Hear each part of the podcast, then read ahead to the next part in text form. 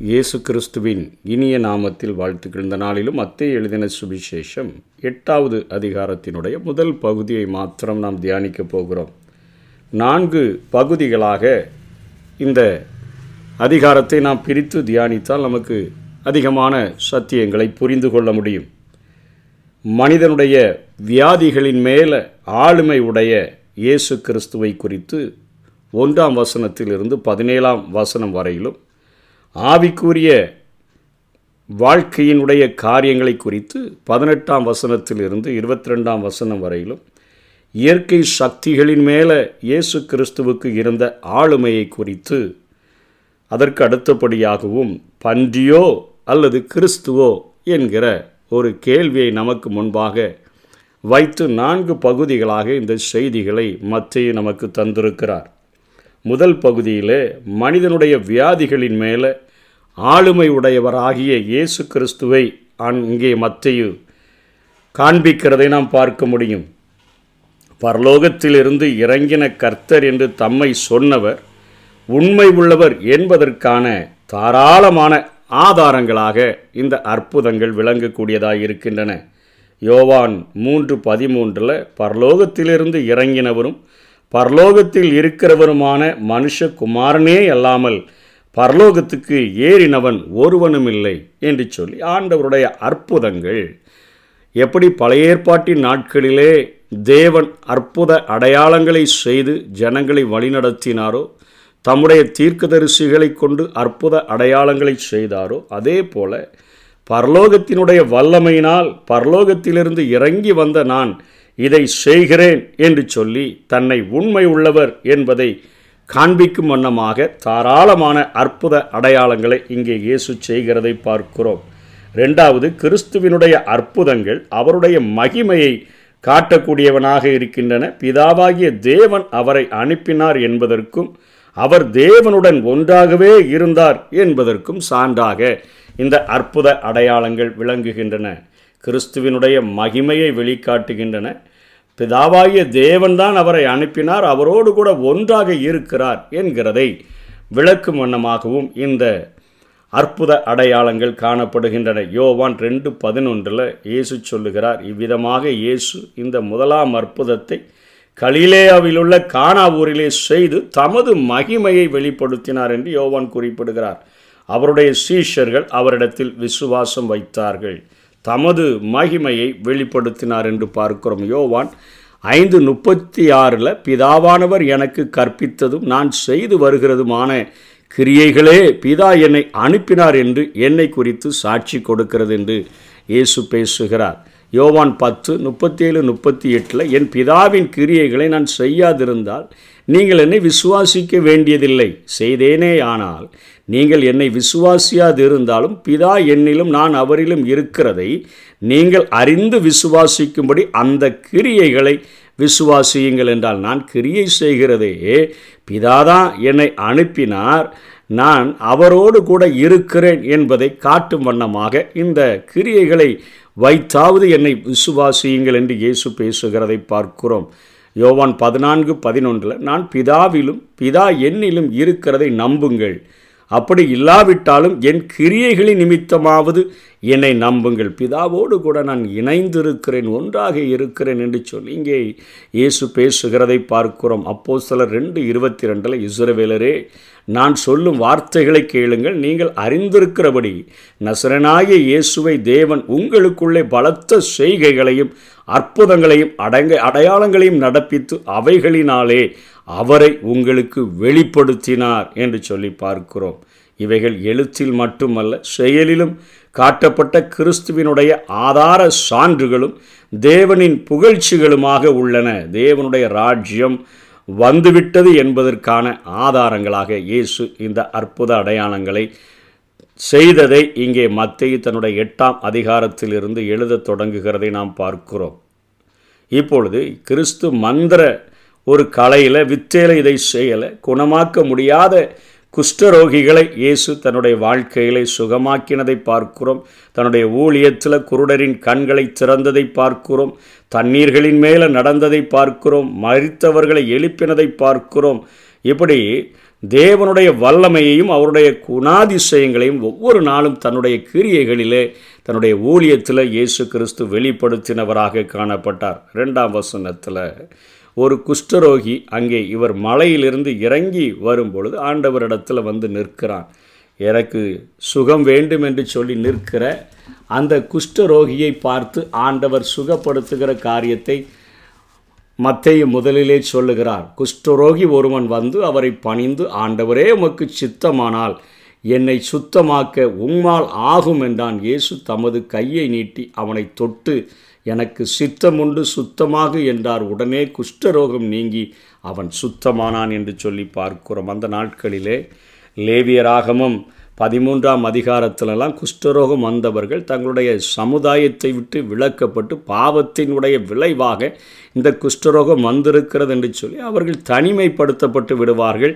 அவர்கள் தங்களுக்கு சுகம் கிடைத்துவிட்டால் மாத்திரமே ஊருக்குள் வந்து முதலிலே ஆசாரியனுக்கு தன்னை காண்பித்து ஆசாரியன் செய்கிற பரிசோதனைகளுக்கெல்லாம் தன்னை உட்படுத்தி அதற்கு பின்பாக குஷ்டரோகம் இல்லை என்று அவன் தீர்ப்பளிக்கப்பட்டால் மாத்திரமே அவன் தன்னுடைய குடும்பத்திற்கு செல்ல முடியும். அத்தனையாய் புறக்கணிக்கப்பட்ட ஒரு வாழ்க்கை யாருமே தொடாத தீண்ட தீண்டத்தகாதவர்கள் என்று சொல்லக்கூடிய அளவிற்கு தொடக்கூடாதவர்கள் என்று சொல்லுகிற அளவிற்கு புறக்கணிக்கப்பட்ட ஒரு குஷ்டரோகி இயேசுவினிடத்தில் வந்தபொழுது என்னிடத்தில் வருகிற யாவரையும் யாரையுமே நான் புறம்பே தள்ளுவதில்லை என்று சொன்ன ஆண்டவர் அவனை தன்னுடைய கரங்களினால் தொட்டு அவனை சுகப்படுத்துகிறதை பார்க்கிறோம். தன்னுடைய இரக்கத்தை அவருடைய அன்பின் செயல் விளக்கத்தை அந்த குஷ்டரோகியினுடைய வாழ்க்கையில் அவர் காண்பித்ததை பார்க்கிறோம். அந்த காரியங்களைத்தான் அன்னை தெரசா அம்மையாரும் அங்கே கல்கத்தாவில் இருந்த அந்த மிகப்பெரிய தொழுநோய் ஹாஸ்பிட்டலில் அந்த குஷ்டரவிகளோடு கூட தங்களுடைய வாழ்க்கையை அர்ப்பணித்ததை பார்க்கிறோம். கிறிஸ்துவினுடைய இரக்கம் கிறிஸ்துவினுடைய அன்பு ஆண்டவர் அப்படியே அவனை தொட்டு தீண்டத்தகாத அவனை தொட்டு சுகப்படுத்தினதை பார்க்கிறோம். ஏழு நான்காவது வசனத்தில் ஒருவனுக்கும் சொல்லாதபடி எச்சரிக்கையாயிரு. விளம்பரத்தை புகழ ஒருபொழுதும் ஆண்டவர் தேடவில்லை என்கிற காரியங்களானது இங்கே காட்டப்படுகிறதை பார்க்கிறோம். நீ போய் ஆசாரியனுக்கு உன்னை காண்பித்து லேவியராகவும் பதினாலாம் அதிகாரத்தில் ஒன்றிலிருந்து முப்பத்தி ரெண்டு வரையிலும் அங்கே ஆசாரியனுக்கு அவன் தன்னை நிரூபித்து காட்ட வேண்டும் என்கிற காரியத்தை மாத்திரம் செய். விளம்பர புகழை ஒருபொழுதும் நான் தேடவில்லை என்கிற காரியத்தை சொல்லுகிறதை பார்க்கிறோம். ஐந்தாம் வசனத்தில் திரும்ப நூற்றுக்கு அதிபதியினுடைய ஒரு வாழ்வில் நடந்த ஒரு காரியத்தை குறித்து இங்கே மத்தியை குறிப்பிடுகிறார். ரோமருடைய இராணுவத்தில் நூறு பேர்களுக்கு நூறு வீரர்களுக்கு தலைவனாக இருந்த ஒரு நூற்றுக்கு அதிபதி. அவன் அங்கே ஆண்டவரிடத்தில் வந்து கேட்கிறான் ஆண்டவரே என் வேலைக்காரன் வீட்டிலே திமிர்வாதமாய் கிடந்து கொடிய வேதனைப்படுகிறான் என்று அவரை வேண்டிக் கொண்டான். அதற்கு இயேசு நான் வந்து அவனை சொஸ்தமாக்குவேன் என்றார். அவர் அப்படியே ஒரு வழியாக போயிட்டுருக்கிறாரு. போய்கொண்டிருக்கும் பொழுது இவன் வந்து கூப்பிடுகிறான் யாருக்காவது உதவி செய்யணும்? எங்கேயாவது செல் செல்லணும்? அங்கே போய் அற்புத அடையாளங்களை செய்யணும்? அப்படிங்கிற ஒரு விருப்பத்தோடு கூட சென்றபடியினால் அவர் போயிட்டுருந்த வழியிலிருந்து அவர் கூப்பிட்ட உடனே சொல்கிறார் எனக்கு வேறு அப்பாயின்மெண்ட் இருக்குதுப்பா. வேறு பக்கம் நான் போயிட்டு வரணும். அப்படின்லாம் சொல்லலை. நான் வந்து சுகமாக்குகிறேன் என்று அங்கே ஆண்டவர் எப்பொழுதும் உதவி செய்யவும் எங்கு சென்று அங்கே தேவனுடைய வல்லமையை நிரூபிக்கவும் இயேசு எப்பொழுதுமே ஆயத்தமுள்ளவராய் இருந்தார் என்கிறத இந்த வசனம் காட்டுகிறது. அவன் சொல்லுகிறான் ஆண்டவரே நீங்கள் என்னுடைய வீட்டுக்கு வருகிறதற்கு நான் பாத்திரன் அல்ல. ஒரே ஒரு வார்த்தை சொல்லுங்க. அப்பொழுது என் வேலைக்காரன் சொஸ்தமாவான். நான் அதிகாரத்துக்கு கீழ்ப்பட்டவனாக இருக்கிறேன் எனக்கு கீழ்ப்பட்டு இருக்கிற சேவகர்கள் இருக்கிறாங்க. நான் ஒருவனை போன்னு சொன்னால் போகிறான் வரு வான்னு சொல்ல வருகிறான். என் வேலைக்காரனை இதை செய்ய என்று சொன்னால் செய்கிறான் என்று சொல்லிட்டு ஆனால் நீங்கள் என் வீட்டுக்கு வருகிறதற்கு நான் தகுதி உள்ளவன் அல்ல என்று சொல்லுகிற காரியம் எதை காட்டுகிறது? நான் நூற்றுக்கு அதிபதியாக இருந்தாலும் வியாதிகளின் மேலே ஆளுகை உடையவர் நீர். வியாதிகளை சுகமாக்குகிற வல்லமை உடையவர் நீர். அப்படின்னு சொல்லி தன்னுடைய விசுவாசத்தை வெளிப்படுத்துகிறதை பார்க்கிறோம். நீ ஒரே ஒரு வார்த்தை சொல்லும். தகுதி இல்லை என்று சொல்லி நம்ம சொல்லுகிற காரியம்தான் தேவனிடத்திலிருந்து நமக்கு நிறைய காரியங்களை பெற்றுக்கொள்ள நம்மை தகுதி உடையதாக மாற்றுகிறது.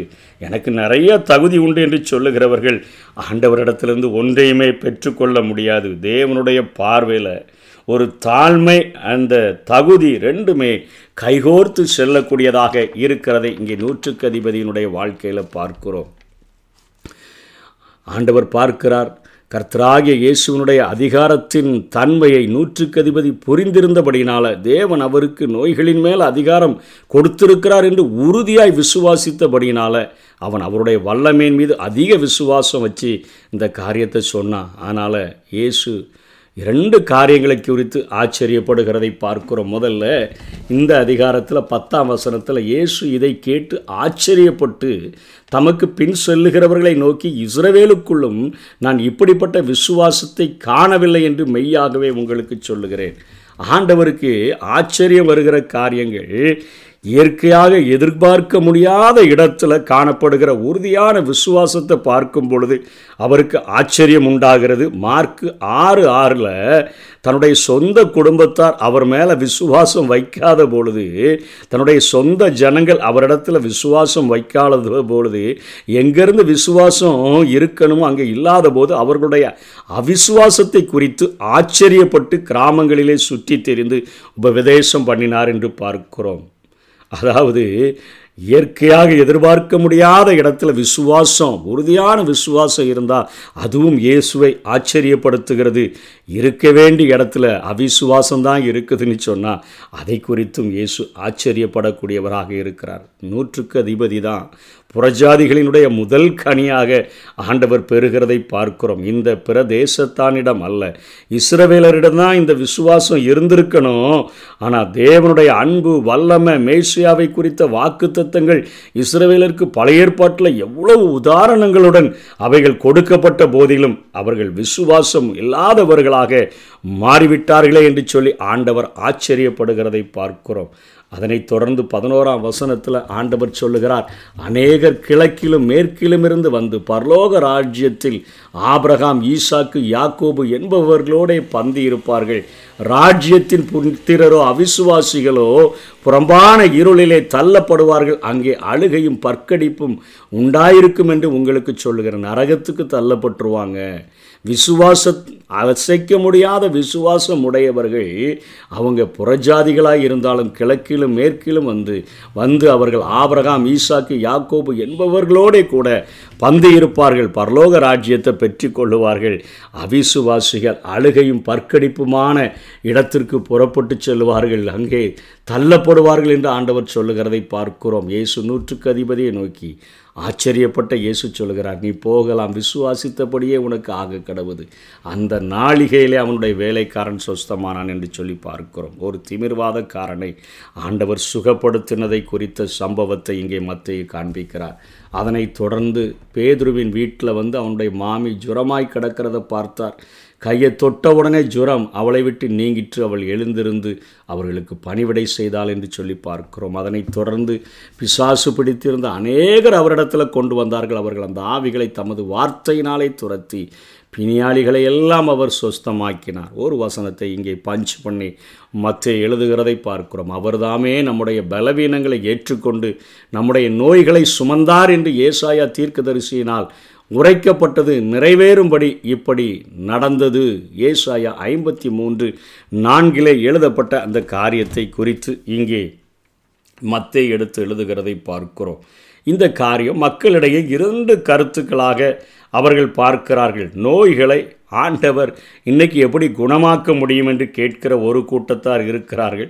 இன்னொரு கூட்டத்தார் நோயடைய வேண்டிய தேவையே இல்லை எல்லாவற்றையும் தான் சுமந்து தீர்த்து விட்டாரே என்று சொல்லுகிற இரண்டு வகை கூட்டத்தார் இருக்கிறார்கள். யாராலும் குணமாக்க முடியாத எத்தனையோ வியாதிகள் இன்றைக்கும் சுகமாகின்றன எத்தனையோ சாட்சிகளை நாம் பார்க்கிறோம். ஆகவே இந்த கருத்தும் தவறானது. எந்த மருந்து உட்கொண்டாலும் சுகமாக்குகிறவர் தேவனே. அவரே நமதுடைய குயவர் அவரே நம்முடைய சிருஷ்டிகர் அவரே நமது பரிகாரி என்கிற எண்ணத்தோடு கூட அவரிடத்தில் நாம் நம்மை அர்ப்பணிக்க வேண்டும். மருந்து எடுக்கக்கூடாதுன்னு சொல்லி போதிக்கிற காரியங்களையும் குறித்து நாம் பார்க்கிறோம். சங்கீதம் நூற்றி மூன்று மூன்றில் அவர் நம்முடைய அக்கிரமங்களையெல்லாம் மன்னித்து நம்முடைய கோய் நோய்களை குணமாக்கி என்று சொல்லி பார்க்கிறோம். மற்ற ஆறு பனிரெண்டில் பிணியாளிகளுக்கு வைத்தியன் வேண்டியதே அல்லாமல் சுகமுள்ளவர்களுக்கு வேண்டியதில்லை என்று சொல்லி ஆண்டவர் பேசுகிறதை பார்க்கிறோம். பரிசுத்த பவுலும் உத்தம ஊழியனாகிய தீமூத்திக்கு எழுதும் பொழுது அவனுடைய வயிற்று வலிக்காக கொஞ்சம் திராட்சை ரசத்தை சேர்த்துக்கொள் என்று ஒன்று தீமூத்தி ஐந்து இருபத்தி மூன்றில் பார்க்கிறோம். ஆகவே நோய்களுக்கு மருந்து எடுப்பது தவறல்ல. அந்த மருந்தை சாப்பிடும் பொழுது நம்மை சுகமாக்குகிறவர் கர்த்தர் என்கிற ஒரு எண்ண மாத்திரம் நமக்குள்ளாக ஆழமாக பதிந்திருக்க வேண்டும்.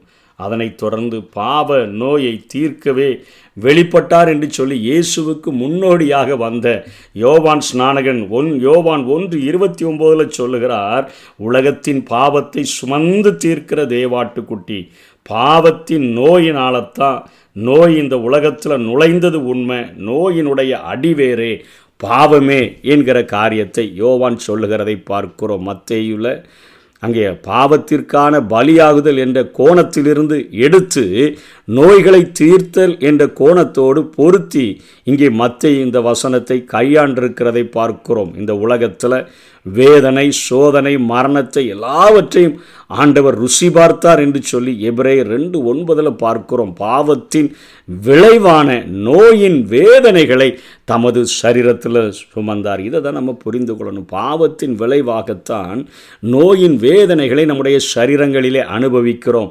அதைத்தான் இயேசு தன்னுடைய சரீரத்திலே அவர் சுமந்தார். பாவத்திற்கான பலியாகுதல் என்ற கோணத்திலிருந்து எடுத்து நோய்களை தீர்த்தல் என்ற கோணத்தோடு கூட பொருத்தி இங்கே மத்தை விளக்குகிறதை நாம் பார்க்கிறோம். சிலர் சிலுவை மரணத்தினால நோய்கள் முற்றிலும் அகற்றப்பட்டு விட்டது. நோய்வாய்ப்பட தேவையில்லை என்று சொல்லி போதிக்கிற அநேகர்கள் காணப்படுகிறார்கள். இவ்வாறு வாதம் செய்தோர் அநேகர் நோய்வாய்ப்பட்டு இறந்திருக்கிறதையே நாம் பார்க்கிறோம். பாவத்தின் விளைவுகளான பல வகை வேதனைகளும் நோய்களும் துயரங்களும் மனவேதனைகளும் பிரசவ வேதனைகளும் மரணமும் இவ்வுலகம் உள்ள நாட்கள் வரையிலும் இந்த பூமியில் இருக்கும். புதியதோரு ஒரு வானம் பூமி பறக்கப்படும். இயேசு கிறிஸ்து இந்த பூமியில் ஆட்சி செய்வார்.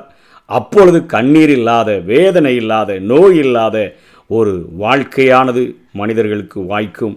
ஆனாலும் கிறிஸ்து இன்றும் அற்புத சுகத்தை கொடுத்து கொண்டே இருக்கிறார் என்கிற காரியத்தை மத்திய இங்கே எழுதி முடித்திருக்கிறதை பார்க்கிறோம். கர்த்தருடைய வசனத்தினுடைய வெளிச்சத்தில் நம்மை அர்ப்பணித்து வாழ அர்ப்பணிப்போம். கர்த்தர் தாமே நம்மை ஆசீர்வதிப்பாராக. ஆமே